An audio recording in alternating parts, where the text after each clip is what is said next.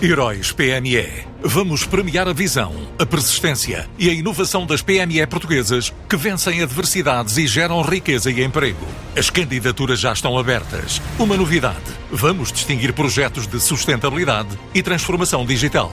Candidate já à sua empresa sem custos em heróispme.pt. Prémios Heróis PME, uma iniciativa Unit Consulting. A APCC, a Associação Portuguesa dos Contact Centers em Portugal, espera que 2022 seja mais um ano de investimento estrangeiro no país.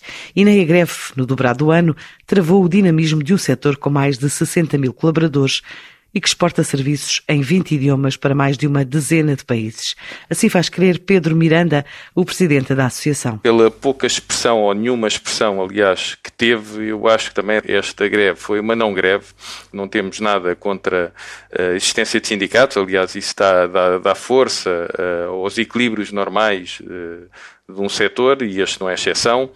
Mas as reivindicações têm pouco a ver com aquilo que é a realidade hoje em dia. Falam em precariedade. Eu recordo que menos de 5% dos contratos são temporários. A força de mão de obra baseada em trabalho temporário é uma coisa que não existe no mercado português há mais de 10 anos metade das pessoas, os últimos números que eu tenho, é, é que 51% destes colaboradores têm contratos sem termo, 43% têm contratos a termo e só menos 5% é perfeitamente residual, é que tem uma natureza de trabalho temporário. E, obviamente, em Portugal, eh, muitas atividades são indexadas ao salário mínimo. Sem dúvida que, como indexante, é utilizado, mas a média de salários em Portugal dos agentes ou dos operadores é de 870 euros, relativos aos estudo benchmarking 2021 com a atualização do salário mínimo como indexante, este valor já deve ter aumentado, não, ainda não temos qual é que é o valor praticado em 2022, mas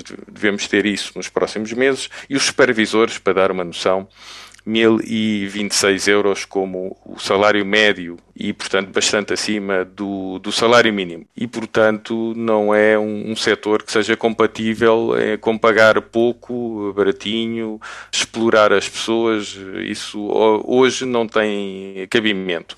E se houver algum caso que nós não conhecemos, repudiamos fortemente e, como setor, como associação do setor, estamos sempre a, a lutar por elevar a fasquia e repudiar caso haja qualquer, qualquer operação com, com essas características características que, mais uma vez digo, não, não conheço. E para dar uma noção da dimensão do setor, de facto é um setor muito discreto porque envolve 104 mil pessoas, de acordo com o último estudo uh, que foi feito no final de 2021. Portanto, o ano passado é um estudo muito uh, fresco e metade do setor hoje em Portugal trabalha para outros países. Cerca de 52% de todos os outsourcers em Portugal que fatura para outros países. São mais de 10 países e envolve mais do que 20 idiomas. Portanto, é uma, uma riqueza bastante grande. E olha, já agora dou uma informação que a concentração de operações em Lisboa e Porto soma as duas grandes cidades 84%, o que é muito. Logo a seguir vem Braga, tudo o resto do país com um peso inferior a 2%. Portanto, dá para ver que há uma imensa oportunidade o futuro será muito promover o interior e gostaríamos que se intensificasse. Expectativas do setor dos contact e call centers para o ano novo, já com cerca de 52% dos operadores a trabalhar para outros países a partir de Portugal. Heróis PME. Vamos premiar a visão, a persistência e a inovação das PME portuguesas que vencem adversidades e geram riqueza e emprego. As candidaturas já estão abertas. Uma novidade: vamos distinguir projetos de sustentabilidade e transformação digital. Candidate já à sua empresa sem custos em heróispme.pt.